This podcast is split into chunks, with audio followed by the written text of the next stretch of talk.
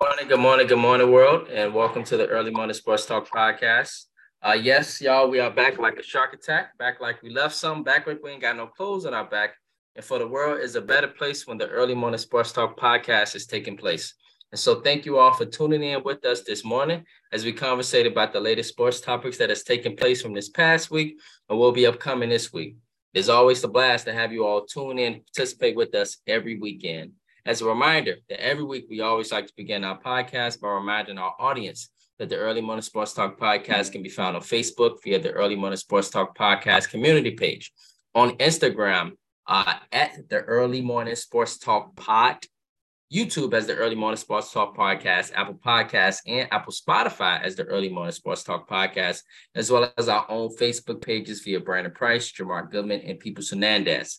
Today is December 10th of 2022. We have yet again seen another fascinating week in the sports world, where we saw y'all Brittney Griner be released from Russian prison.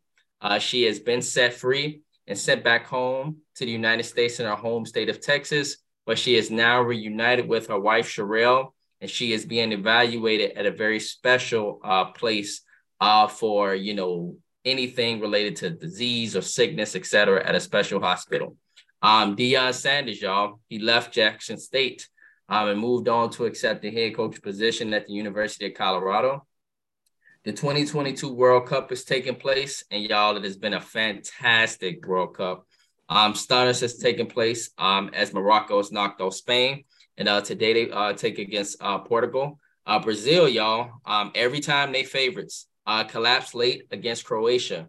Um, and then last night it was a classic, classic uh, between Argentina and the Netherlands. And so now we are en route to the round of four, uh, again with Morocco taking on Portugal first, and then uh, a big showdown between France and England. Uh, the Boston Celtics continue to play historic basketball offensively. Baker Mayfield, he came back late in the fourth quarter um, after being picked up by the Rams last, what, Wednesday? Um, Tuesday. Was it Tuesday? Mm-hmm. Yep, Tuesday. Then had a little chance to probably meet the guys on Wednesday, right? And then playing in the game on Thursday. I heard he got to LA uh what Wednesday night or something like that. And so like to see all that happen, um, and, and came back late in the fourth quarter and shocked the Las Vegas Raiders, y'all.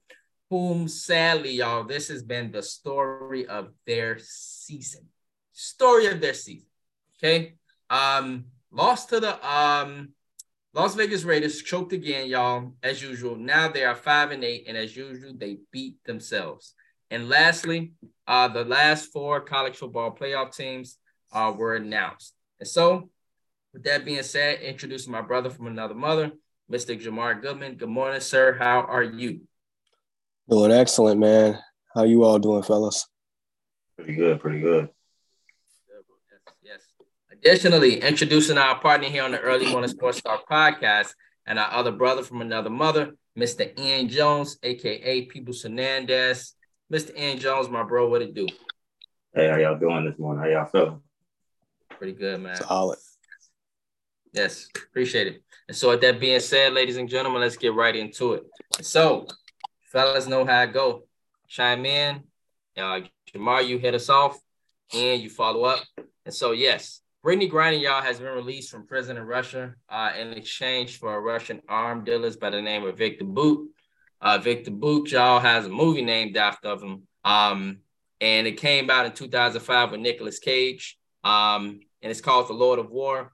Additionally, uh, Victor Bout has been called the uh, Merchant of Death uh, because of all the um, killing he has done, but also because of um, wars, etc., all type of political militia stuff this guy's been into. And so, um, I'm just curious, guys, because it's been a lot of different thoughts on this, a lot of different um stances um of people and their opinions and stuff. And so, just curious, guys, what are your thoughts on this? Uh, do you feel that the United States got this right? And are you happy for Brittney Griner and her family? And so, because as stated, it's a lot of opinions, political, et cetera, this and that. And so, Jamar, I want you to hit us off, bro. What is your thoughts on that? Man, it actually, I I actually want to pivot to one of you all. I want to do some listening on this one. So I guess either you or Ian just uh, go ahead take the lead on this one. I, I definitely just want to listen first. You want to order, bro? You up first? Oh, you just gonna just gonna give it to me, huh? no, I was, uh, I was, saying the end. I was saying the end. Oh, go ahead. Um, I couldn't hear you. But Sorry. if Ann, if, if Ann ain't gonna go, I go. You know, I go, Jamar. I'm waiting. Yeah, uh, uh, that's cool. Um, you know, I'm happy. You know, happy that she's back. It's crazy. We um, we had this conversation last weekend. You know, with Lex, and um, she ended up coming home this week, which is crazy. Uh, um, you know, I'm glad that she's home. Um, I think whoever that she got traded out with, you know, people was gonna have an issue with. So, I mean, it's kind of like a, you know, 50-50 kind of thing. But I mean, we wanted her home. That I mean, that's the most important thing. So I don't, you know, I've been seeing a lot of people, you know, complaining about, you know, who they traded her with, and you know, maybe she should have stayed because we didn't want him to get out, but you know, in the beginning, you know, we were saying free BG. We had all these shirts. We was having this campaign, you know, standing with her. Like, you got to keep that same energy if you're home. And that we're, and on it. So, you know, I'm just happy that she's home. She's with her family. And, you know, we don't know what she went through while she was over there. So, um, I mean, I think that's the most important thing. Right, right. And my soft spoken brother, and just keeps it very, very gentle and very, very cool and relaxed. I love it. I really love it. And so yeah, let me get on these hypocritical ass people, bro.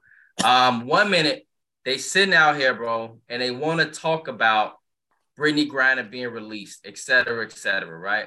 We need to release her. She's been wrongfully detained. There's only been a vape that she brought over there. Why is this such a big deal, et cetera? You know, first and foremost, y'all, we got to get this out the way, right, Annie Jamar? Um, Annie Jamar know me very well, and they know I stay overseas. I'm not in the United States. The difference between United States rules and different countries, they have different rules. And so some countries might be a lot more strict than what you're used to in the United States. But that don't necessarily mean that to that country, that's a bad thing. That just means in that country where those people have been living their entire lives, that's how things are. Not necessarily how the United States is. And the world, FYI, y'all don't revolve around the United States. It's a big world with a whole bunch of different countries that have their own different mindsets, values, etc. But Ian, you said something pivotal here, bro. Keep that same energy. One minute, everybody out here, Jamar, they want her to be released. They feel like she's been wrongfully detained. They feel like she's been a political pawn because of tensions between the United States and Russia due to what's happening in Russia bullying little Ukraine, right? Russia and the United States, y'all, FYI, it's sort of like when y'all in the hood, right? And you got ops across the street, right, Annie Jamar? And the op, he always stand out front and he look at you and he's waiting for you to say anything wrong. He been like, I've been waiting to get on your ass for a long time. I've been waiting. I've been mad since World War II. I've been mad since World War One. I've been mad since the Cold War. Um, and you know we don't like each other. I'm just waiting for any little reason to get on your ass. And the United States feel the same way. They saying, Yeah, I'm waiting on you. I've been waiting on your ass for a long time too. And as soon as the opportunity's right, we gonna let this thing fly. And so this is what's happening, fellas, as y'all know, between the United States and Russia. And so Brittney Griner just so happened to be the perfect scapegoat. Oh, this is, I bet Vladimir Putin, y'all was like, oh, yes, this is perfect. Like, this is the perfect scenario. And so she so happened to be in the middle of all that. Now, bro, when you said, and the things that she encountered over there, I can imagine it was not nice. I can imagine it was gruesome. I can imagine it was terrible. And so my question to everybody out here is what about Brittney Griner? What about the things she encountered? What about the things she went through? What about the, the, the trauma she has suffered? And so one minute folks out here want her to be released, but then the next minute they all angry and saying, uh-uh, um, this was a bad exchange for Victor Bout um, because of all the bad stuff he's done in comparison to she only brought a vapor. Keep in mind, y'all, that Russia's a very stubborn place. They have very deep pride and they love conflict. They love it. This is like cake to them. That's just how they've been. That's just their culture. That's how they roll. And so the United States, they're like, hey, we got to kind of accept what we can accept, Jamar, because if we don't accept this, based off of what they're offering, we might not get anything in return. And so Russia made it very clear, y'all, we are only giving you uh Brittney Griner.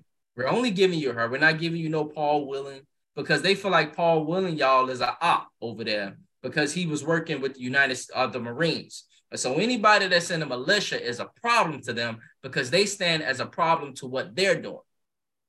So potentially he could be a guy that could blow our country up. What the hell we finna let him out for? No, we not letting him out. We'll let Brittney out because Brittney, you know, suffered a lot and she brought just a vape over here. But even amongst that, to them, that vape still means a lot because it's, you know, indiscretion of the law. And so Russia's very stubborn, y'all. So this should not be a surprise. So the United States, y'all, they were put in a situation to where they had to accept what they had to accept because if not, they wouldn't get nothing. Period. Now, it's very interesting to me, fellas, why they wanted Victor back. It's very interesting, but they got him back. That's all they was offering. And I give Joe Biden, I give him props because um, I give Kamala props because um, they went ahead and accepted what they could accept it. They like, hey, we gonna hear people talk as y'all know, the right wingers, um, yeah, the right wingers, the Republicans are all ticked off because they feel like this was a bad exchange and to make the United States look like punks and make us look like punks to Russia and make it look like uh, Russia got a W over us. But really, in reality, y'all, I feel like Brittney Griner is all that matter. And I feel like actually in this, the United States got a W, not an L. I feel like they got a W, y'all, because they got Brittney Griner back. They got this woman back that went there for nothing, who was a political pawn, who was wrongfully detained. Um, and now she's able to be back with her family. And also, I want to give a shout out to Cherelle as well, because she is truly Jamar and a testament to what a partner and a wife should be. Um, she has stood by her side, she has advocated. And and and by the way, Brittney and Cherelle, they have made it clear um, as they go forth that they will advocate for Paul, that they will advocate for the two other people that are detained over in Russia right now, um, et cetera, journalists and, and a few military people. Um, and so they are going to advocate for them going forward. And so for me, I feel like the United States got a W. Um, I don't feel like they suffered an L. I don't feel like they backing down and being punks to Russia. And at the end of the day, I need y'all to keep that same energy um, that, that y'all had when she was wrongfully detained. But now that she's out, y'all want to complain and talk about this. People all on Instagram and, and Facebook, y'all posting pictures of Brittney Griner. Not even Brittney Griner, Jamar, but they posting pictures of like strippers. They posted picture of her smoking weed. You know, like this, this literally a guy, right? That looked like Brittney Griner with the grades. They they got in a strip club. They're like, this is the first thing Brittney Griner gonna do when she get home. People posting pictures of um you know, just ignorant stuff of them having sex, potential. I mean, just crazy stuff all flying down my timeline. And guess what I did to those people? I deleted them. They are no longer on my timeline.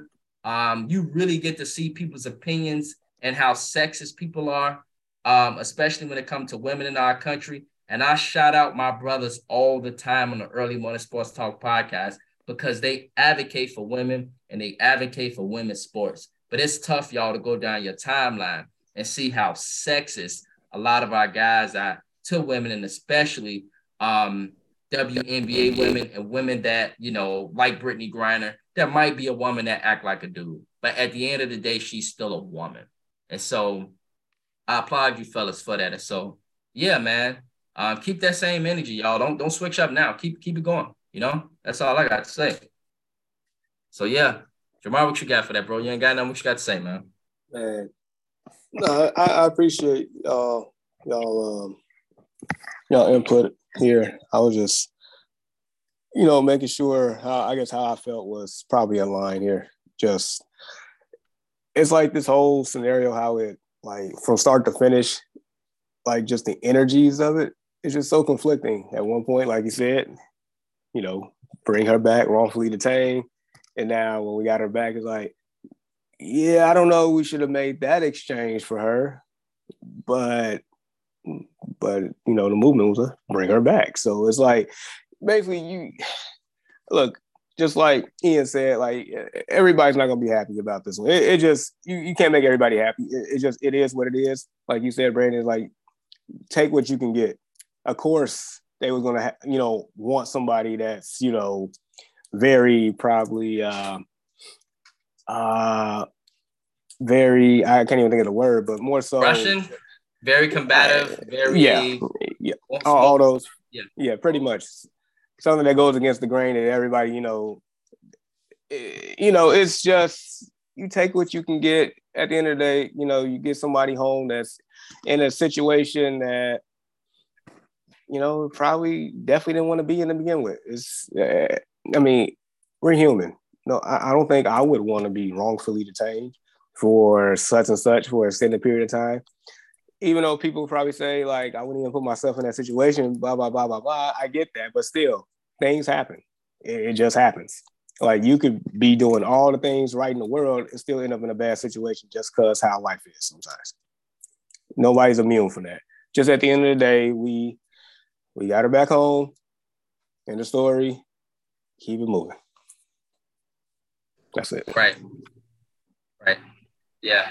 And so yes, y'all. Uh, Brittney Griner is back home. She's back in Texas, I believe, uh, near the San Antonio area with her wife. And so, um, yeah, I'm I'm very glad to see her back home. It was a shock when I woke up and I saw it. Um, it was out of nowhere, but hey, you know, it shows um it shows y'all this, man, that we indeed serve a real and a true God um that makes a way out of no way. And so if you need proof, there's proof right there. All right, fellas, let's now move on to we got a lot of news this week, man. Deion Sanders, y'all, he has left Jackson State uh, to accept the head coach role at the University of Colorado. Once again, fellas, a lot of opinions here. a lot of opinions here. So I need you guys to give us your opinions and, and, and just let the world know what you guys think. And so, Jamar, uh, we'll begin with you. Um, how do you feel about Deion Sanders leaving Jackson State um, and going to the University of Colorado? Are you happy for Prime? Do you think, are you happy for Jackson State? Are you happy for, how you feel about this? Hey, clap, clap it up for Coach Prime. Coach Prime, one, one, one time, man.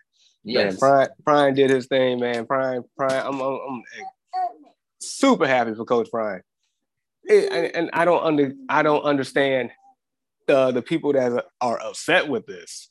I, I, I don't get it. Like Coach Prime, Deion Sanders came to Jackson State for a coaching opportunity. He his dream job at the time was Florida State. He wanted to go back to his alma mater, and coach there. Didn't happen. Jackson State offered him a deal. What he has done, look, how I measure success at a certain at a certain place for anybody, if you leave there and it ended up better in a better situation than than, than you when you got there. And that's exactly what he did. I mean, for one, I mean the man got paid three hundred thousand dollars a year, which you know, I guess from coaching standards isn't much, but he half of that salary he donated back to the school to actually, you know, you know, put better facilities, all just made the, the living conditions and the conditions for student athletes a lot better than what it was. Too, not to mention that all the all the, you know, bad politics and the and the thefts and all this other stuff he had to go through while he was there. And he still, you know, sucked it up, put his best foot forward, got recruits there that they would never, ever had in their life. Ever. Mm-hmm. Travis Hunter, the uh, the number one corner in that class that one time, probably the third best prospect overall. He chose Jackson State because of Deion. You think he's going to Jackson State if Deion wasn't there? No way, no how, no chance at all. So for him to have a 27 and 5 record there, go undefeated, do his thing, to get a job like Colorado, which gives him more resources, uh, that gave him, and, the one thing I do appreciate about Colorado, they allowed him to be him. You can tell in that right. first little meeting with the students, dude, Deion let them know he he and, and I appreciate Deion so much. That I had to look at that record. They only won one game this past year, one game. So he told them, like, look, hey, I got dogs coming. I got my la- I got my luggage coming with me. Like, look, you if you're not rolling with us, you can get out.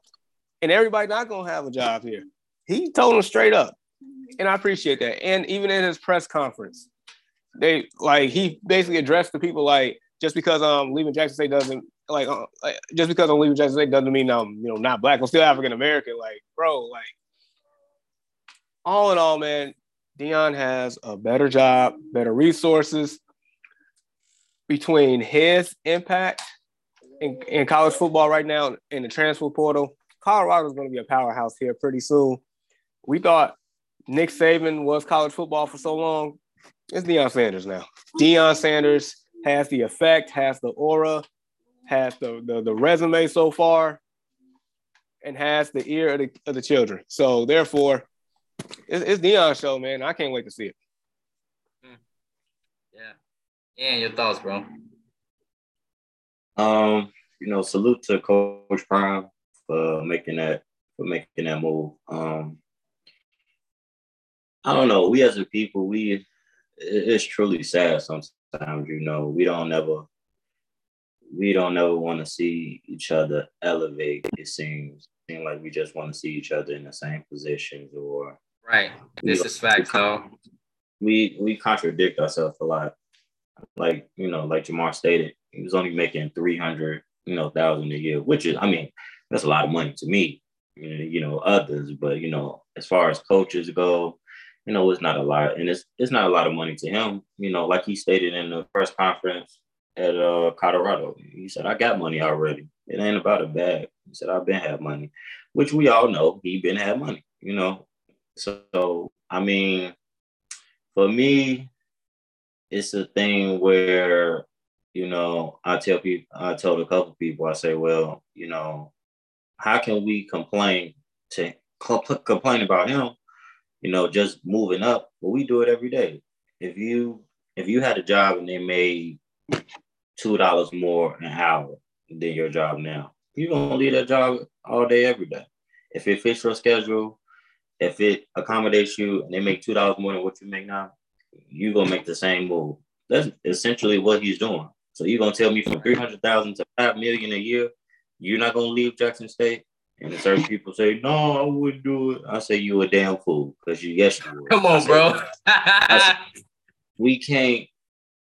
I always tell people, you you don't know what you would do in that position because God didn't put you in that position yet. So don't say what you won't do and what you will do because you don't know. And ninety five percent of everybody would do the same thing he did.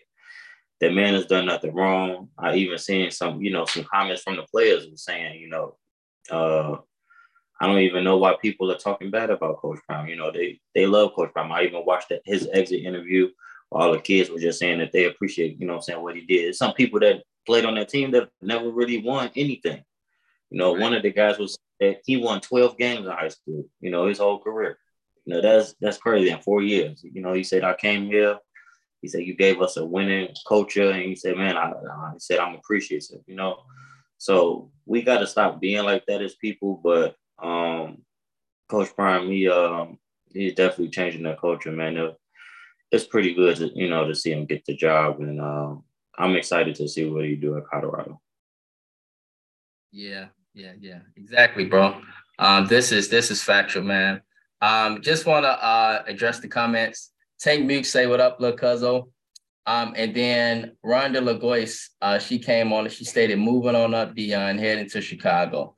So I believe she might be telling us um, as Bears fans, um, stating that um, possibly after Colorado, uh, Deion will come to the Bears and be there. now, now one thing I do know that people probably, I think I heard him say this out of his mouth. He said he'll never coach in the NFL.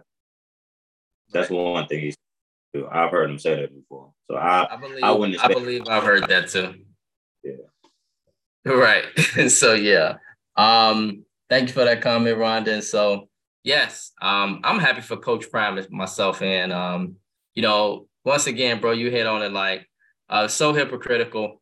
Um, folks think that just because you black, right, that everything you do just supposed to be for blacks. And it don't be just it, it just like removing your total self, right? Removing your total self for all the folks that look like you and that encountered the same struggle as you.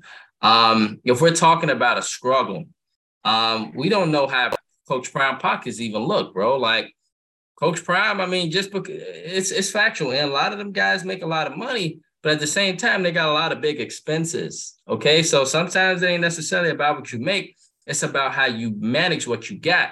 And so, who knows how Deanna managed, etc. So, moving from 300K to 5 million, y'all is a big jump. And excuse me, um, most of y'all will accept that if y'all was given that opportunity too. And so you wouldn't be sitting there worried about, oh yeah, I got to do what I got to do for the black race, for the people, power to the people. I can't sit there and take um 4.7 million dollars uh, additionally a year um for five or seven 11 years um because I'm worried about, you know, uh-uh, come on. Most of y'all would do the same thing. And Coach Prime has blessed that program, turned that program around. It's an attractive job still, I feel y'all, that the next man that come there will likely be an NFL guy because that is the thing around HBCU football right now. You got uh, Eddie George, y'all, I believe he's at Tennessee State, right? Uh, you got a couple other NFL players, one at Southern, one at um, one at um, Texas Southern. Like you got a number of uh, NFL guys. Um, even Ray Lewis, y'all, has been brought up in the mix, FYI, uh, for a head coach position. Maybe not at Jackson State, but other positions um, in in in SWAC football. And so, you know, yeah, he left Jackson State. Um, be happy for him at Colorado. And I still feel that Jackson State will still bounce back. They will still get another quality head coach, y'all, because that program is now an attractive job. Um, those facilities are a lot better. That fan base is there. People are excited. And so I think Jackson State and Colorado, y'all, are both in good positions going forward. They both are in a uh, position, y'all, going forward to win, both of them. And so, yes, congratulations to Coach Prime on behalf of the Early Morning Sports Talk podcast. Um, Jamar, bro, um, let's talk the 2022 World Cup. And so, um, just uh, curious, um, guys, we got six teams left, okay? And so, Brazil, y'all, I just want to get y'all comments on Brazil. What is the problem with Brazil, Annie Jamar? Um, this team's the favorite for the last three World Cups, and it always seems like they come up short. So 2014, they went to the final. They got blew out by Germany. Probably it was a football score, 7-0.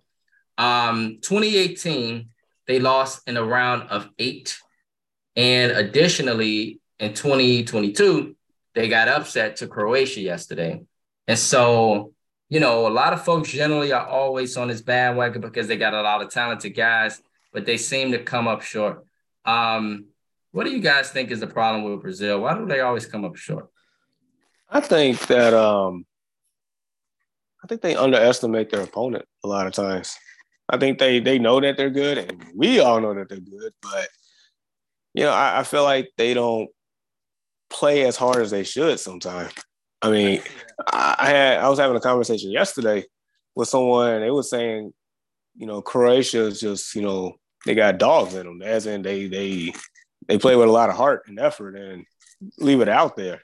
So when you got teams like that, especially teams that you know come in a little loose because they got nothing to lose, you know, play give it their all, and you're not you know doing what you need to do to to to that extent, then of course you leave yourself vulnerable to incidences like this. Like we know Brazil is a powerhouse, but just because on paper they're a powerhouse don't mean that they're gonna play like such. It's a lot of it is on them. It's not even the opponent, it's them. We got a guest coming on. And so, yeah, um, this is very, very true. And so, look who popped up and joined us this morning. I think he got Uh-oh. something to say about Brazil as well. And so, Uh-oh. Ian, your, your thoughts, bro? Um, I can agree with Jamar. I think it's probably a situation where you know they just simply don't play up into into their opponent. You know, just underestimating the opponent, not playing. You know, just thinking that everything's gonna come easy because they're talented. You know, you can't play like that. You can, you know, you go into a game thinking, are we more talented than them? So we should just beat them. That's not always the case. And that's in any sport. But I think that's probably the mainly the main issue. Yeah. Yeah. Frank, Frank, good morning, bro. Can you hear us? Can you hear me? Yes, yes, I can hear you. I can hear you. And so just FYI, uh, bro, we were talking about the World Cup and we were talking about um, Brazil right now. Uh, we were talking about Brazil and how talented they are, how they have been the favorites for the last three World Cups, and they have come up short. Um, in 2014, you remember, Frank, they made the final, got blew out by Germany. It was a football score. The game was over by halftime. Um, 2018, they lost in the round of eight, um, if not the round of four. And then additionally, this year they got upset in the round of eight.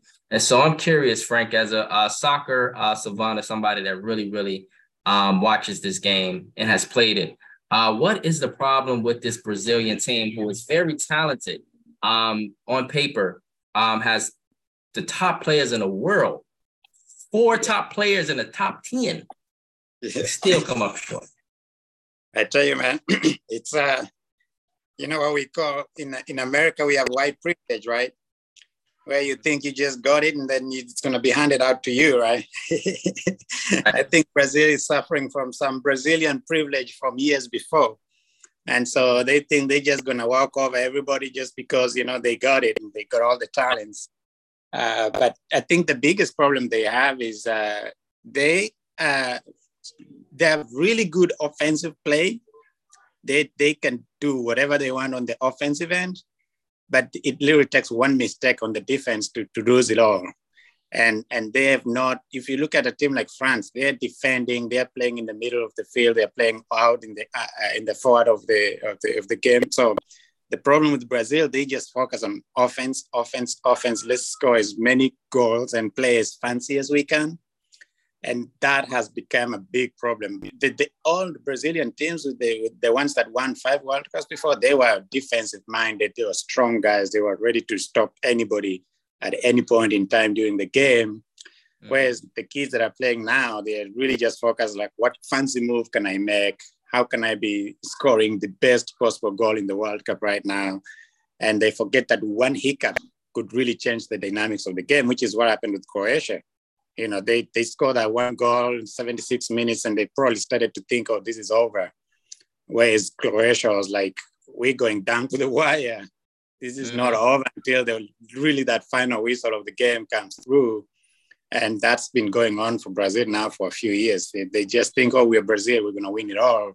You know, so I don't know, man. It's uh, and then the game has just uh, changed. I mean, there's so much more better teams all around the world. You know, uh, mm-hmm. you can't underestimate anybody. I mean, Morocco, for God's sake, came out of nowhere, and, mm-hmm.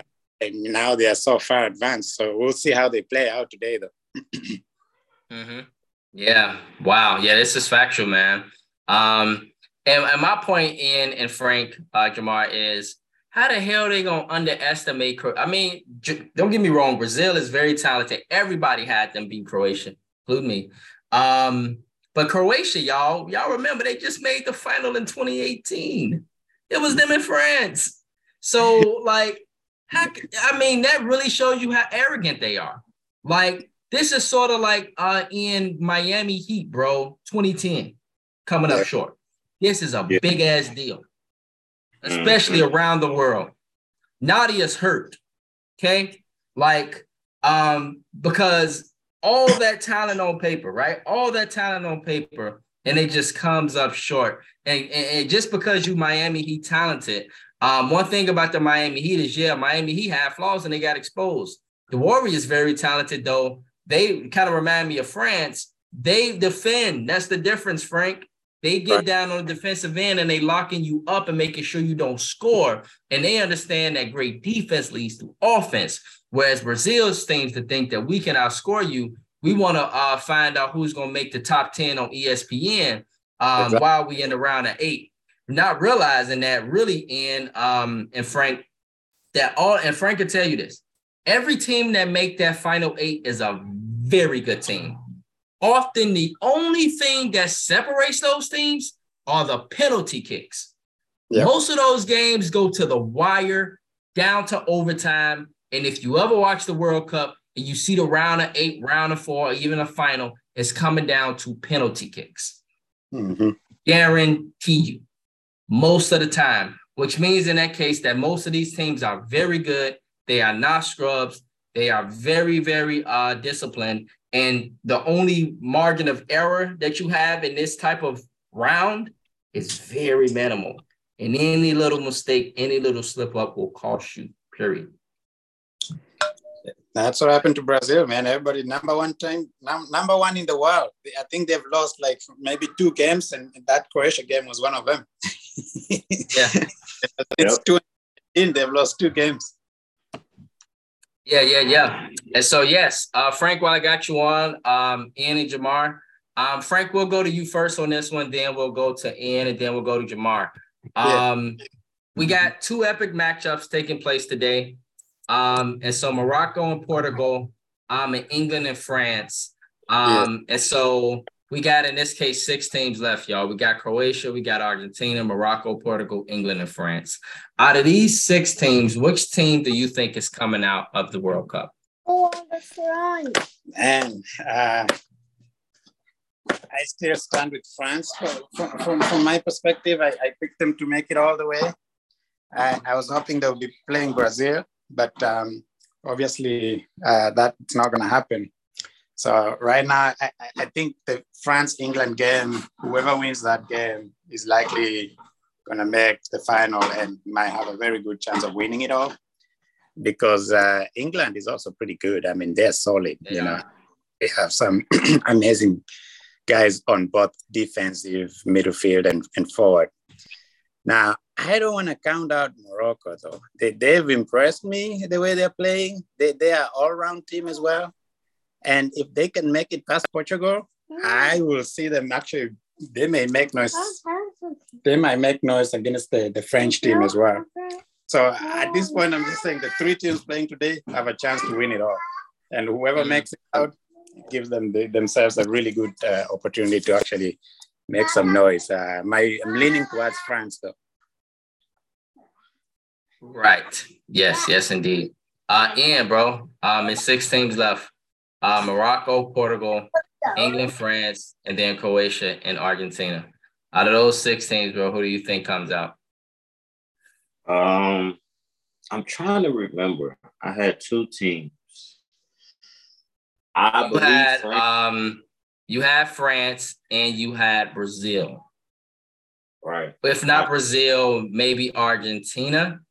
But no, you had Brazil because me and Nadia had um, Argentina Jamar picked Uruguay, Frank picked France, and you picked uh, Brazil to play France in the final. So I have I said so I have France or Brazil in the final. Yeah. Yeah. So I I mean I'll I'll say France. I'm gonna stick with my first man. I'm gonna stick with my first man. I'm gonna say France, but I mean Croatia with the the big upset. I mean, seem like they're hungry, so we can't be surprised if you know they come through and pull through and win it all. Yeah, yeah, I see your point. And just to add on to that, Croatia is really good, but Argentina is hungry. They they like they are going. That's my pick. They're going all out, and it's Messi's final World Cup. I don't know that he will play another one, so that Argentina Croatia game will be really good. Yeah. Yes, yes, yes. I'm, I'm very interested in that one. That's another dogfight. And so for the mm-hmm. final for me, I got France and I got Argentina. And boy, boy, boy, if that happens, it, it will be something. Um, shout out to Kylian Mbappe, y'all, who's killing it right now, right, Frank? This man, he's living it up, man. You know, uh, right now he's actually on par with the with the uh, Argentina Messi in terms of everything, goals scored, you know, and he's only played two World Cups, and he's 23. He's like, what the heck, man? he's he's gonna break the record, and I don't think anybody will break it again unless he gets some like massive injury that keeps him out of like three World Cups. But if he plays this World Cup, next World Cup, next because he's 23, so he's gonna be 27 the next one, and then 30. That that that's prime time right there, right? So yeah. he, he's getting up there as one of the best to be in the field, right? Yeah, yeah, this is factual. Yeah, yep. Jamar, bro. Um, we got six teams left. We got Croatia, we got Argentina, Morocco, Portugal, England, France. Out of those six teams, who do you think uh, moves on and uh, wins the World Cup? So at this point, I would probably say France, but I definitely just want to say that Portugal has shown me that they are more than just Cristiano Ronaldo. Like that team there is is showing me that that they can really, really probably make a serious run here too. So I'm thinking it's probably France, but I'm definitely not sleeping on Portugal whatsoever. Not anymore. Yeah, Yeah. Um, and I'm glad y'all uh, mentioning teams outside of France because France haven't even made the round of four yet. And they could very, very, very well lose because England is just as better. Um, they are extremely talented. Um, and as you guys, as we talked about in the World Cup at this point of the stage, only thing that's separating these teams often is just a little mistake, one little mistake, and and that's it. And and you could lose no matter who you are. And so France could very well lose, and we could very well end up talking about Argentina tomorrow uh, or, or, Croatia tomorrow. Um, Croatia once again made the final in 2018. Why are we sleeping on the team? I don't know. Um, hello. And so uh, Portugal, right, Jamar? They did what, what they did, right, Frank, without Cristiano Ronaldo, who got into it with the coach, cussed him out. and as a result, he had to come off the bench. And so um, I, I will see what he does, but I think the coach might start him today because he realized that Morocco ain't no joke. Um, but we'll see how that go. Uh, because without him, um, Portugal uh, blew the water out of uh, their last opponent. And so, um, yes, very, very uh, good soccer going on, y'all. It is the most wonderful time of the year. We got all sports going on right now. All right, fellas. Um, that covers our uh, conversation for the World Cup, you all. And now we'll kind of trend back into the NFL and some football. And so, fellas, now do NFL reactions and overreactions. And so, Frank, um, I don't know if you stay on with us. It's up to you if you want to. But if you want to go ahead and chime out, you can. Um, it's up to you. Uh, we appreciate you definitely stopping by and giving us that ESPN Sports Center type insight. Kind of stop, chime in on the World Cup, you know what I'm saying? And be like, all right, I did my part hey, you know, I, I started studying the World Cup. I was like, I'm gonna sneak in here for just five minutes and then I'm gonna check out. So I'll let you all go on with the World Cup going on. I'm not paying attention to any other game in the world right now. So mm, I'll check. That, man. I'll keep I'll keep an eye on what you guys are doing. Yes, and so in that case, Frank, we expect to see you next Saturday then. There you go. I'll be there. All right, brother. We appreciate you. All right. Have a great day. You too. See you. All right. Yes. So, fellas, NFL reactions and overreactions. And so, Jamal, we'll start with you and Ian, you'll chime in. And so, fellas, uh, with Thursday night heroics from uh, Baker Mayfield and leading the Los Angeles Rams to a dramatic late victory over the Las Vegas Raiders, did that game winning drive you guys feel from Baker Mayfield savage his career? Yeah, I felt like it did. I mean, Baker's the number one overall pick. Didn't pan out in in Cleveland went to went to uh, Carolina. Didn't pan out there either. They they told him like, look, at this point you're gonna be third string. He was like, get me out of here. The only team to even make a claim on this man was the Rams, and they just so happen to have a terrible situation at quarterback because there's rumblings to think that Matthew Stafford might be like stick a fork in him, like done. Then there's rumblings. So so what Baker did, you know, like like you mentioned earlier, like the man, what 48 hours, if that, like meeting teammates probably on the field. It feels like, you know, no, what he did in that last drive, though, 98 yard drive, game winning touchdown pass to Van Jefferson with 20, with uh, a nine seconds left, 23 yard touchdown, and the strikes in that drive itself. I'm like, okay, like they see something, they they trying to see if they can get the number one pick the the the the, the positives out of him. Yeah, I mean, he looked nice. He, he looked nice. So, so yeah, I, I definitely don't think that's overreaction at all, by any means. Mm. Yeah, uh, and bro, uh, did that game when it drive from Baker Mayfield, you feel like salvaged his career? Um, overreaction. I think um, it was impressive, you know, for him to just get there Tuesday and you know to pull off pull off a win with basically not knowing the playbook. But um, I mean, he still has to um, he still has to play a full season, and um, there's levels to it. I I, I just think, uh, my Shannon Sharpe voice, I just think he's another guy.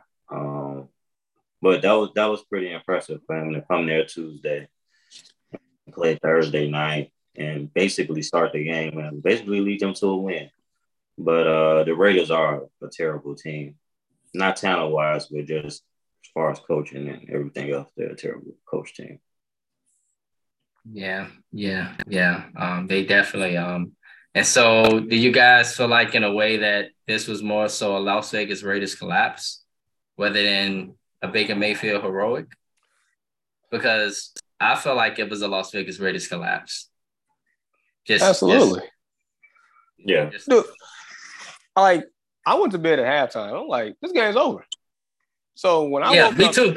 And, and, saw the score, I'm saying like, there's no way. Like the Raiders were in full control of this game one way or another. All they had to do was just continue to get the ball to number 28. That's all they had to do. And then I don't. It, it goes back to coaching, just like uh, Peoples Hernandez just said. It goes back to coaching. That dude does not need to be a head coach in this league whatsoever, and I'm gonna continue to stand on that until he's not a head coach anymore. Mm. Yeah. Yep. And so yeah, um, Josh McDaniels, man, um, he still might be on a hot seat after having that winning streak, and you thinking, all right, he might be safe after this loss. I mean, what can you really go in the office, right? Andy Jamar and tell the, the higher ups what we we we just can't get it right. He gonna be like, what the hell? What what about you? you not know? to mention, not to mention that their running back he leads the league in rushing yard. Screaming not to mention that Davante Adams leads the league in touchdown receptions, and yep. is viewed by many as the best receiver in football. Yep. Yeah. Right, right, Jamar. Yeah, I, I view him as such. I, I do too. I'm with you. I, I, he's a grown man. No disrespect to the other guys, but he is virtually unstoppable. And and he gave Jalen Ramsey the business Thursday night, and he still lost. so yeah. Um, yes. All right, fellas. Um, let's now move on to um another over NFL reaction, an overreaction. Is it an overreaction uh to think that after all the losing this team has suffered and all that this city has been through, that the, future for the Detroit Lions football team is bright. Jamar, and this should make y'all happy. Hey, Ian, this is our moment right here, man. This is this this is our moment. all that grit, all, all that that sacrifice, all that blood, sweat, and tears, all those kneecaps being business, it's starting to pan out now. These, these boys starting to look look ferocious. Uh, um, the dude, the craziest thing, and I'm still baffled. The, the fact that they are a favorite against a 10 and 2 Vikings team. And this is the first time in the Super Bowl era that a 10 and 2 team in the Vikings or whomever is an underdog in a matchup as such. Like, this is crazy. Against a team with a record as such, right? Yes. Yep. But I, I see why. I, I can see why. We'll get to our picks later, but no, this this team is you know playing like they're playing with uh, a sense of urgency, and it shows. Jared Goff is playing with a sense of urgency because I feel like he's at a crossroads in his career. These last few games is going to determine if if the Lions probably going to stick with him at quarterback and not draft one, or they're going to use one of those first two uh, those two first round picks and go get a quarterback this is a quarterback heavy draft a lot of people at crossroads here, but this team is right is rising to the occasion. Jamaal Williams, I think he's leading the league in uh, t- rushing touchdowns, if I'm not mistaken. Um, D'Andre Swift is healthy. Uh, Jameson Williams is healthy. Amon-Ra St. Brown is a monster. Reynolds is pretty solid. I mean, just the DJ Chark is healthy. Like this team is it's solid, and the defense is playing well enough right now. That's the key. The defense is playing well enough. So yes, I'm I'm all I'm on board. Jamar, Ian, this Hutchinson kid is becoming a grown man right before our eyes, bro. Like you guys see the pressure he's putting on a quarterback. Like he is on his way to being one of the top defensive ends and one of the top defensive players in football.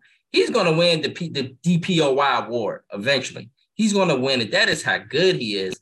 And that's just the defensive side. And we know how they are offensively, but when you got dogs on the defense now molding and growing, that makes it really, really, really scary. Not to mention that Jameson Williams, y'all, is now viewed like Tyreek Hill fast.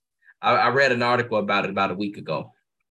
He's he's there too now. So you know, go ahead, and. Um, I mean the top pick.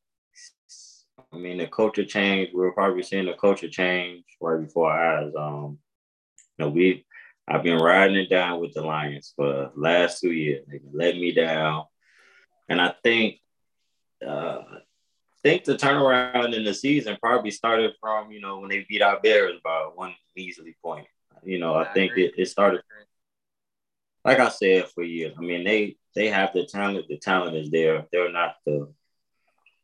It just seemed like almost sometimes like they were cursed, but it you know it seemed like it's kind of turning around now. They're finally starting to things the way that they should, and you know I think Dan Campbell is getting point across. So, um, there'll be a team to watch out and look for. You know they just got James Williams back, so you know, that was a big acquisition uh, last offseason. You know, he's coming off the ACL injury and uh, last college uh, playoff. So they got weapons. Uh, they got young pieces on defense.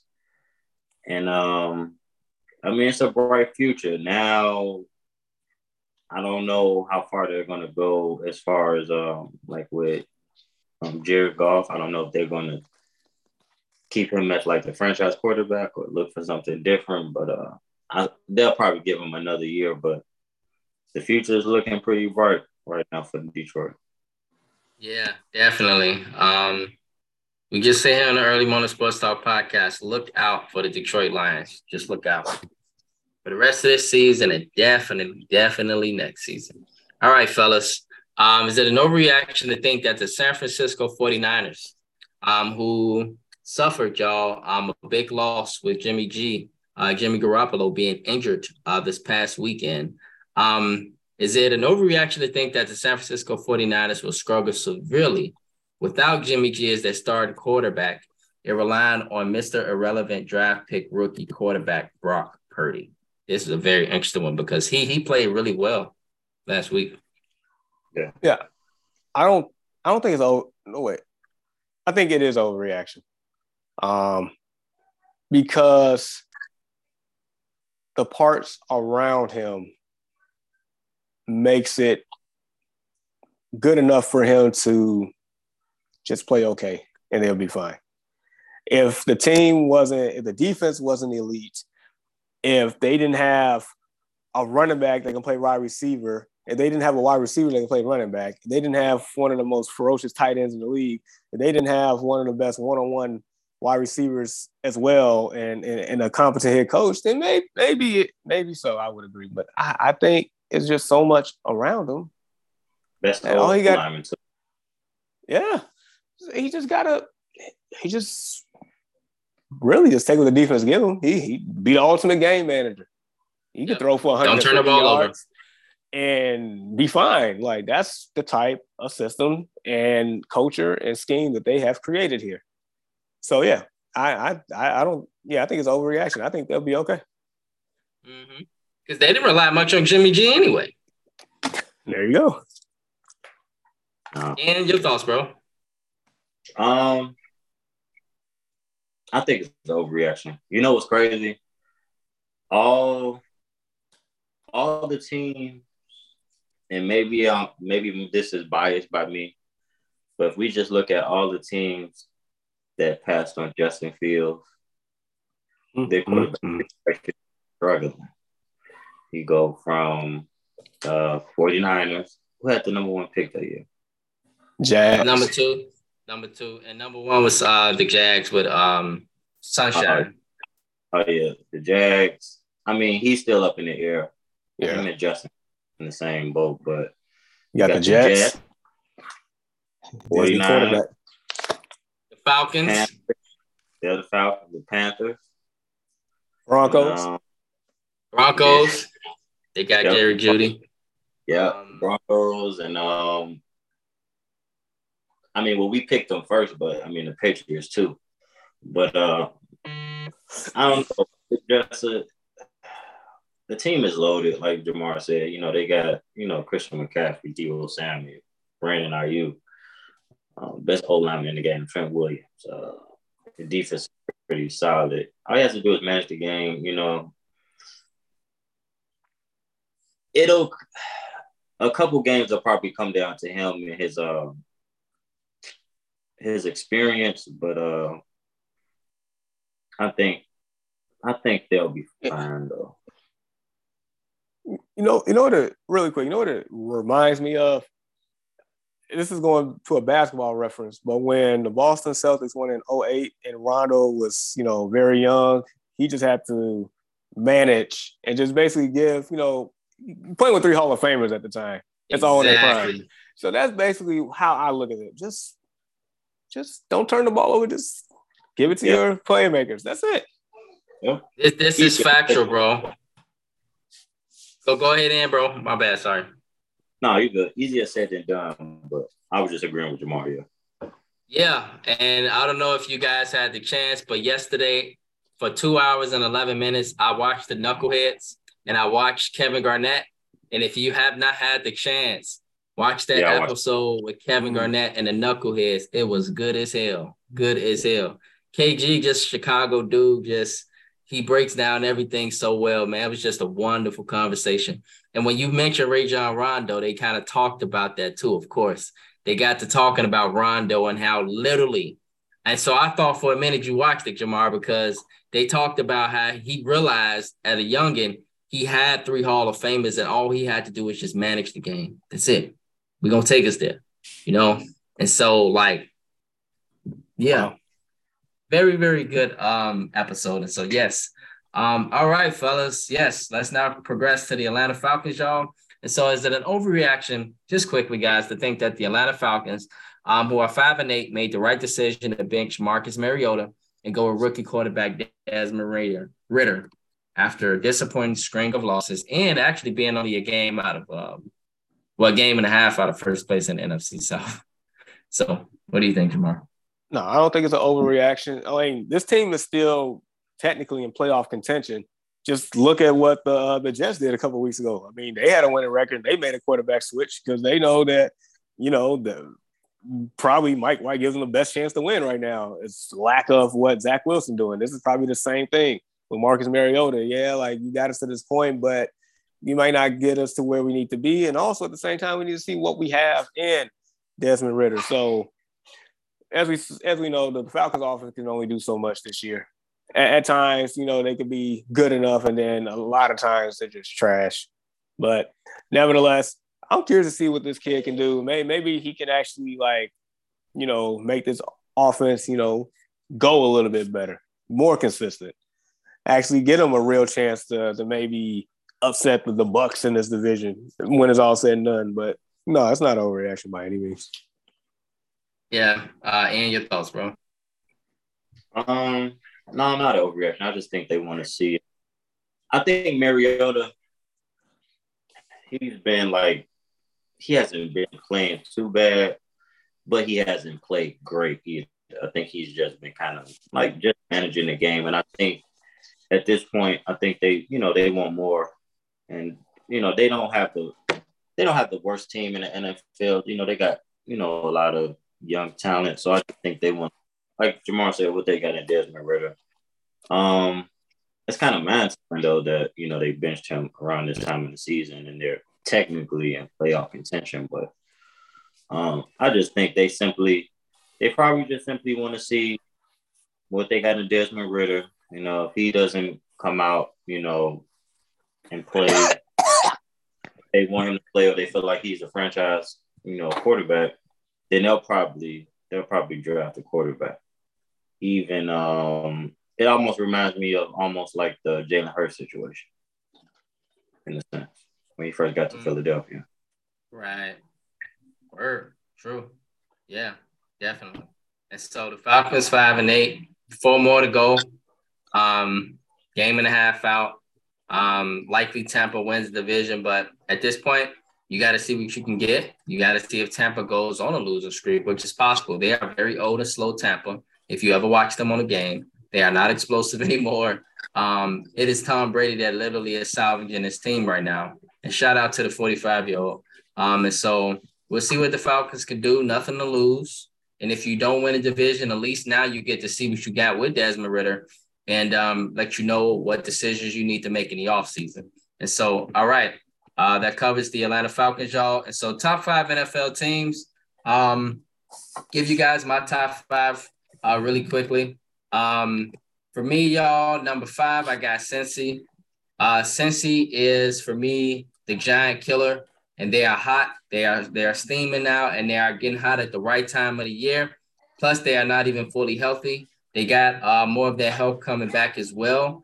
And they beat Kansas City. They beat a number of really good teams. And so the Bengals is actually in my top five. And watch out for the Bengals. Number four, Dallas.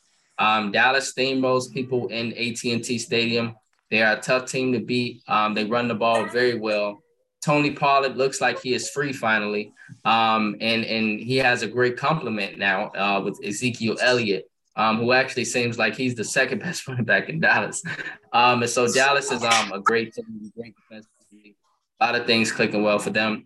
Number three, Minnesota, just because of the record, 10 and 2, winning football games. They're squeaking by. The big difference between this Minnesota team and past year, uh, Minnesota Viking teams, is that this team actually is winning close football games and they're squeaking it out in the final drives, um, final minutes, making big plays, making turnovers. And that's really the difference between this Vikings team and past Viking teams. And so Minnesota, uh, 10 and 2, they got to make my top five. Number two, I got Buffalo above Minnesota because I feel like if I put Buffalo and Minnesota on a neutral field, I feel like Buffalo beat the brakes off of them. Um, and that's just me. Um, yes, Buffalo um, and Minnesota was a great game, but I felt like in a way, Minnesota got lucky. And I felt like Buffalo just, you know, happened to, you know, once again kind of get in their own way. Uh, but Buffalo still is very explosive still a very talented football team, and still got one of the best quarterbacks in the league. And so if I put them two teams on the field again, I think Buffalo beat the brakes off of them. Um, number one, Philadelphia. Uh, Philadelphia, um, and, and which many people got uh, Jalen Hurts as the leading candidate for MVP. Um, he is uh, playing great football. Philadelphia is a great team in so many ways. They can beat you with complementary football. They can beat you in clutch moments. They can beat you in a shootout. They can score offensively. They can run the ball. They can pass the ball. Uh, AJ Brown is a grown man. DeVonta Smith has grown into his own of being a great wide receiver. Philadelphia is the best football team in football, and they are very well rounded. And so that is my top five. Uh, Jamar, who you got, bro? Number five, I got Bills Mafia.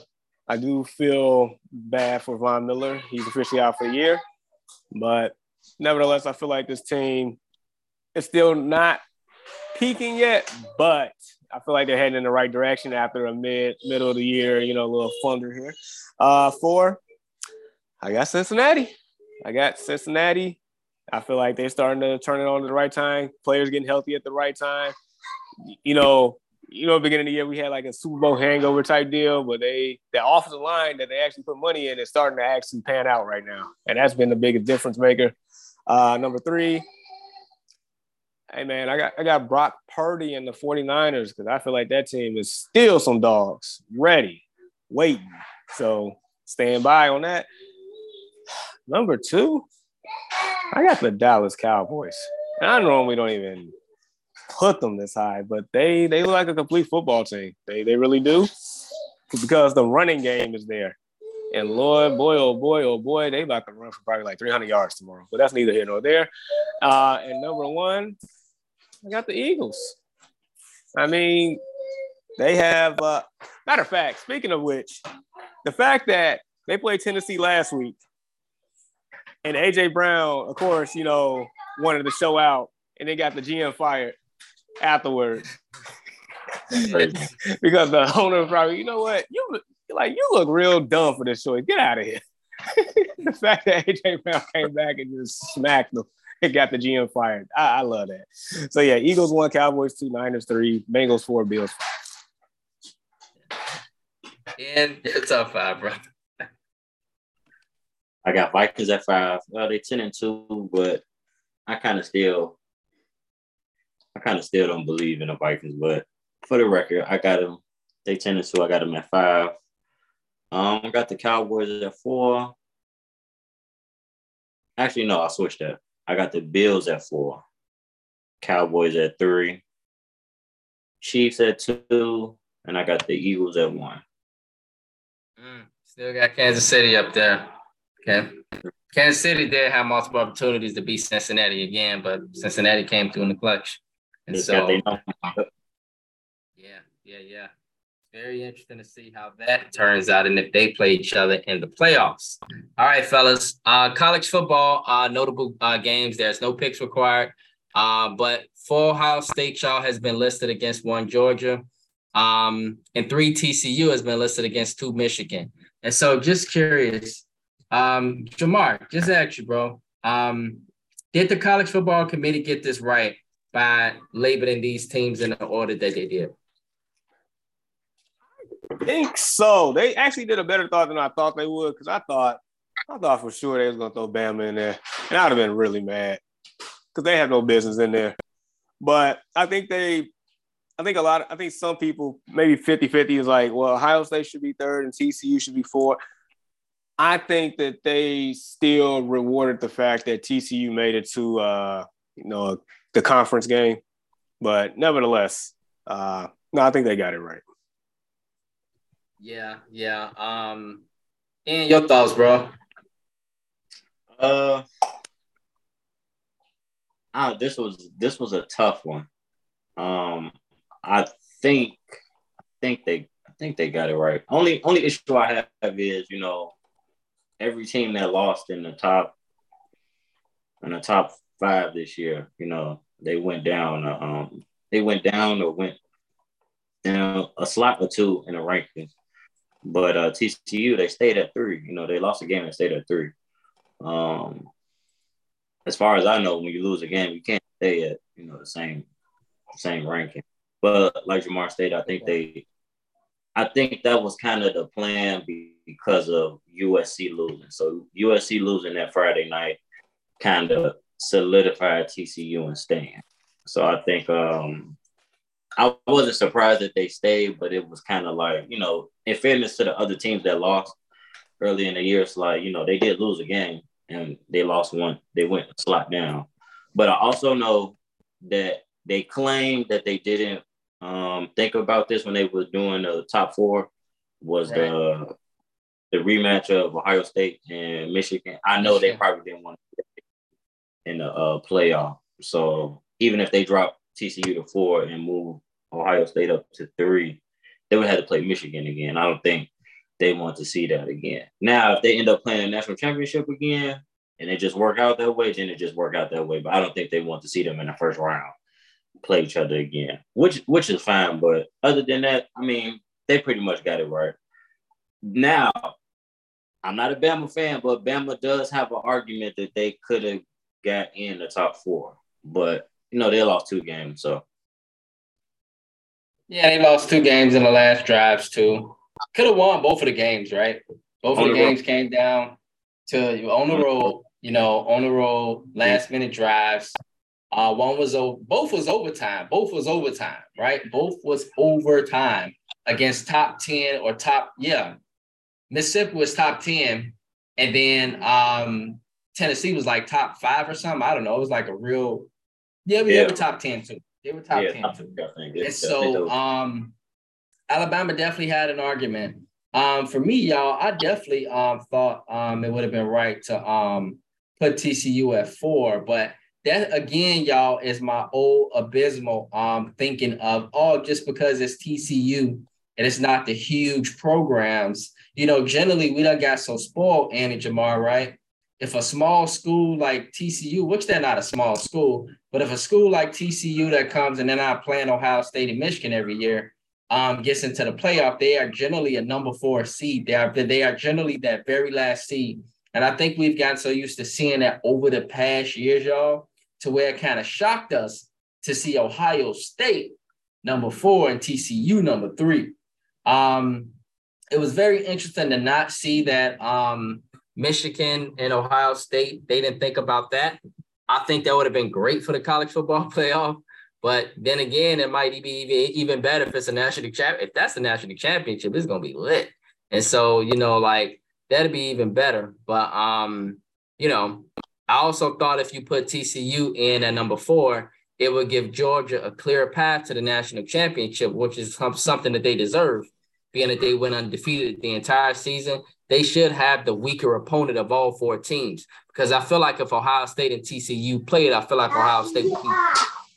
And so, yeah. with that being said, I felt like TCU should have been number four. But hey, you got Ohio State and Georgia, baby. Get your popcorn ready. Get your popcorn ready. That's going to be a national championship game right there. and if you ask me, Michigan probably got the easier of the opponents. But then again, Michigan ain't no clear cut either because they running back, their Heisman running back is hurt. Um, yeah. you know, and so that's a very open game, man. And TCU, they might go from losing to Kansas State to being in a national championship. And so this is very interesting as time goes forward. We'll see how this turns out.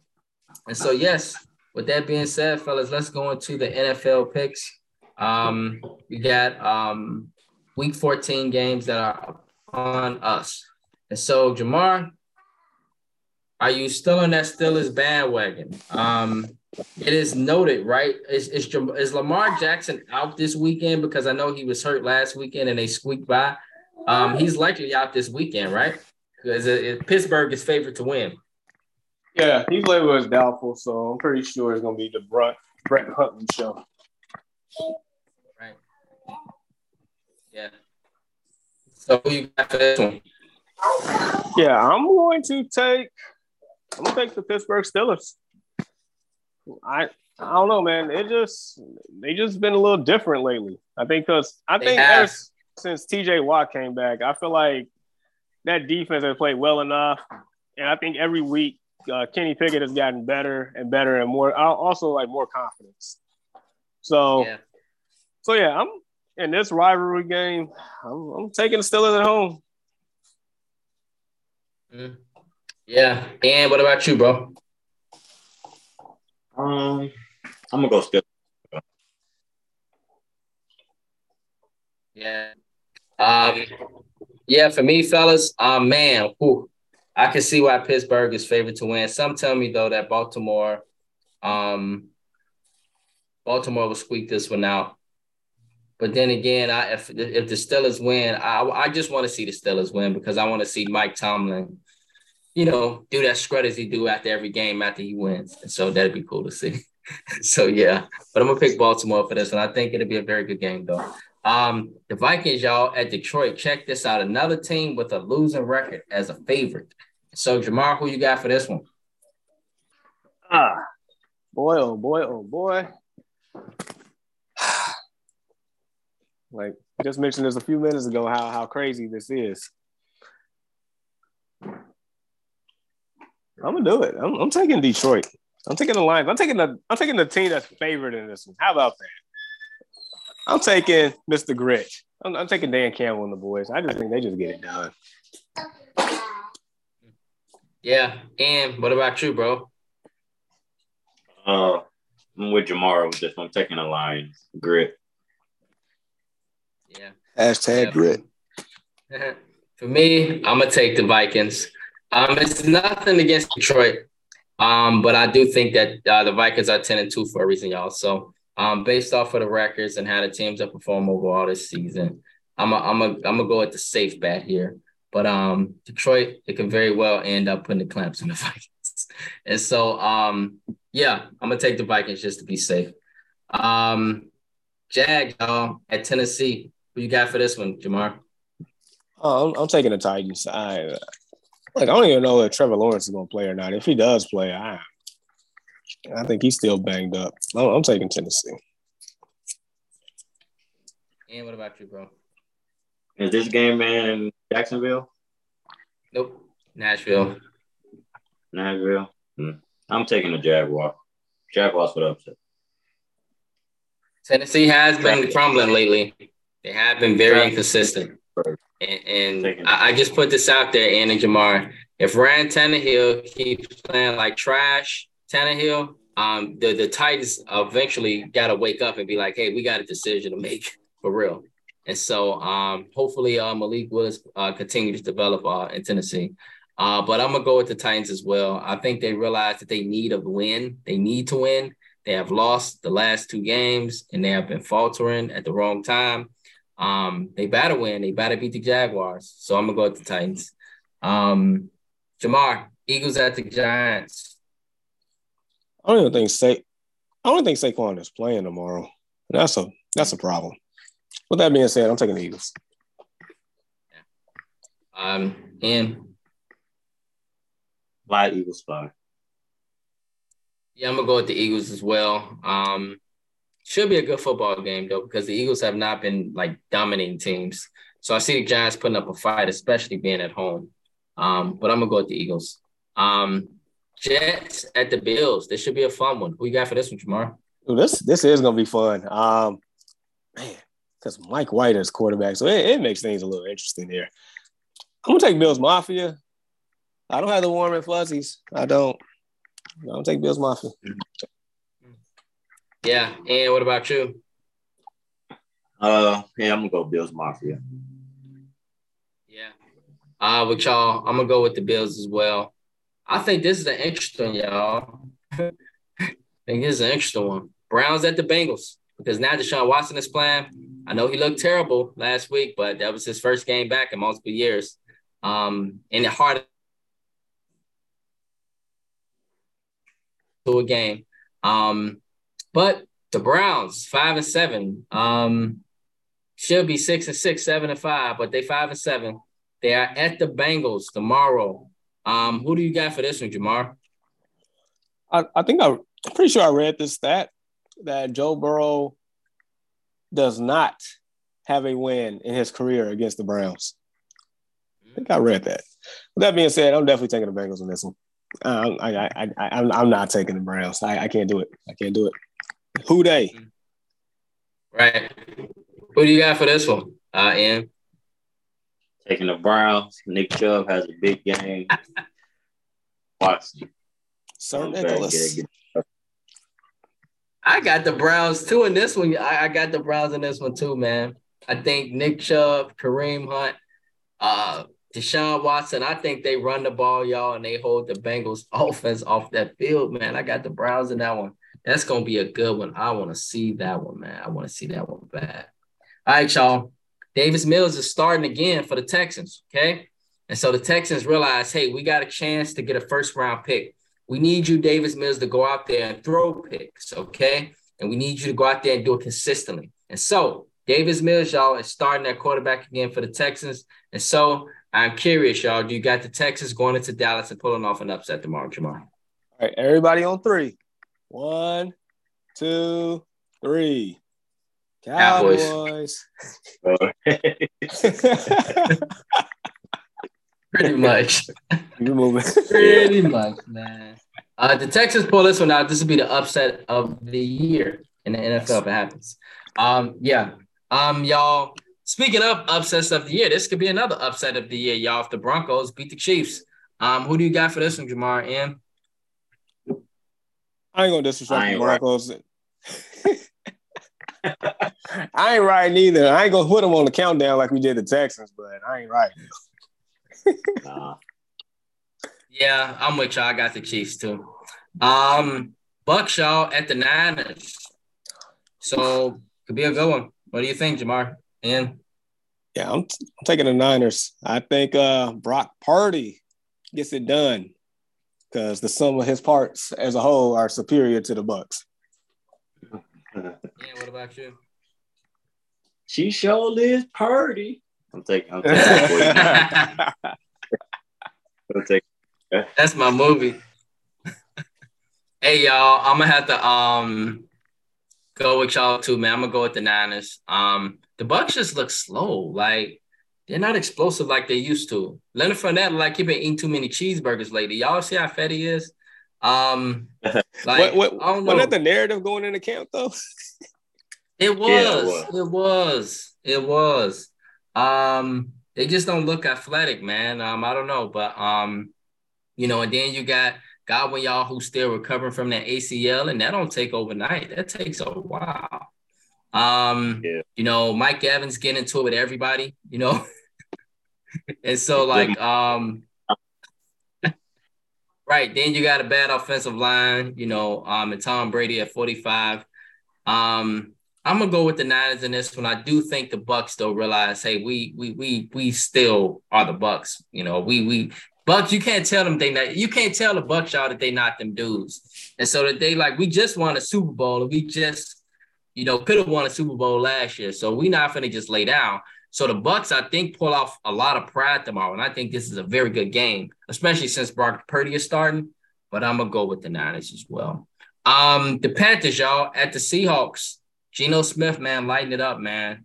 Um, they they got a good opportunity tomorrow. The Panthers, however, y'all sometimes pull off upsets and we don't expect them to. They win when we never expect them to. Um, Jamar, um, followed up back in. Who you guys got for this one? I, think Sam Darnold is starting this Sunday. Uh, look, man, I I'm gonna have to take Seattle by default, but I'm not gonna say that this game can't be close either. But when it's all said and done, I'm gonna have to. Like, I gotta take uh, the quarterback that's playing the better and the better weapons around him. I'm, I'm gonna have to take Seattle. Yeah. yeah. Um, and what about you? Keep pounding. Go on my Panthers. Ooh. Ah, ah, yeah. For me, I'm gonna go with the Seahawks in this one. I think Seattle. Um, pulls off some magic at home. Uh, the Dolphins, y'all, bad out last weekend in San Francisco. Um, now they go back across the country again to LA. Dolphins are being tested. Um, they are playing a team uh, in the Chargers that have been good on paper and have been just very mediocre on the field. Uh, Jamar, who you got for this one? I'm taking the Dolphins. I'm taking the Dolphins like as as as great of a Hall of Fame talent that Justin Herbert is, and the comparisons to Dan Marino and all this other stuff. Like until I actually see you in the playoffs, we ain't got nothing to talk about. I'm a believer of Mike McDaniel's offense. I'm taking the the Dolphins. And who you got for this one, bro? Ends up going with the Dolphins. Yeah, I'm gonna go with the Dolphins too, man. I think the Dolphins are a very explosive team. Um, let's see what the Chargers can do. The Chargers are very explosive too, at least on paper. All that talent, all that talent. Maybe they put something together tomorrow. Who knows? I mean, you are at home, and the Dolphins are coming way across the country. This will be a great opportunity to win a football game. The Chargers to be a great opportunity. I'm gonna go. I'm. I'm. I'm. I'm, I'm gonna go. Um. All right, y'all. The Patriots at the Cardinals. Uh, Jamar, who you got for this one?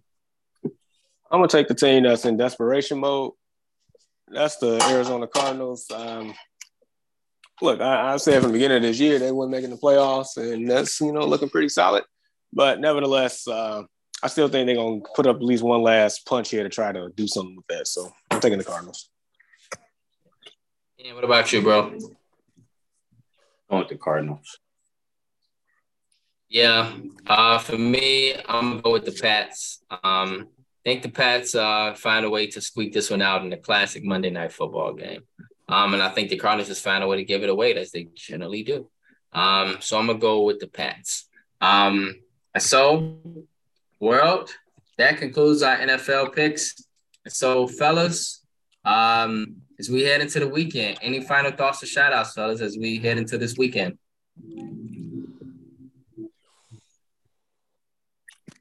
Ah. Uh yikes! I usually have one on on on standby. I come back to me. Come back to me. Okay. And bro, any final thoughts or shout outs as we head into the weekend? Uh, I think I got uh, I got about three. Um, shout out to Coach Prime. Uh, shout out to the uh, Colorado. Uh, big move, big signing for the coach. Um, another black head coach in a Power Five conference. That's that's pretty good. Um, Marvin Harrison Jr. got robbed. What was that Thursday night of the Biletnikoff Award? I don't, I don't understand how you didn't win. You that. are such an Ohio State fan. all yeah, the yeah, yeah. all the deets at Ohio State. yeah, he got he got he got robbed Thursday night. So hopefully, um, the Heisman Trophy uh presentation is tonight. We'll see who wins that. Um, right. uh, I have one more. I have one more. Oh, shout out to they lost last night, but shout out to Anthony Davis. Anthony Davis, he's been on a tear um, as a last couple weeks. He's been playing like AD in New Orleans. Uh, they made it a close game, but they they laid an egg in overtime last night. But uh, he's been he's been playing pretty well. Yeah, definitely, bro. Shout out to AD because they were getting their tails whooped down by 20 with like eight minutes left. I'm like, game over without turn. And all of a sudden, Anthony Davis, I'm looking up and LeBron's leading the scoring out of nowhere. Anthony Davis at 35. I'm like, damn, that was fast. Like he mm. must have just started shooting out of nowhere. And for I knew it, it was an overtime. I look up, oh, it's overtime. like I didn't watch the game, but I just looked at my phone and it was real fast. And so shows you how explosive he can be. Um, I do want to shout out y'all the um, World Cup. Um, and I do want to uh, send the last special shout out to Brittney Griner. I'm happy that she's home. We talked about it last week with Lex Burrows. Um, and you know, now she is back. Yes, um, keep that same energy, world. And um, other than that, we thank you all for tuning in with us this morning on our early morning sports talk podcast. Um, and I'll let our brother Jamar give us the final word this morning. Zion Williamson. How can I forget? Zion yeah. Williamson and the New Orleans Pel- Pelicans. Shout out to them for being number one in the Western in the Conference. West. With, with the yeah. punctuation of that windmill yesterday, pissing off the Phoenix Suns. He was like, he basically said, you know, it's not in my character, but they sent my boys home last year in the playoffs. So he took it personally. And that team is ferocious. They, they are living up to what we thought they were. So shout out to them and him because my gosh, he is generational talent. So yes, absolutely. And they got so many weapons on this team. Look out for the New Orleans Pelicans. Yes, they are coming, man, and they are going to be tough to beat uh, come the springtime. And so, yes, world, we thank you all for chopping it up with us this morning. May you all have a blessed weekend, and thank you again, and peace to you all.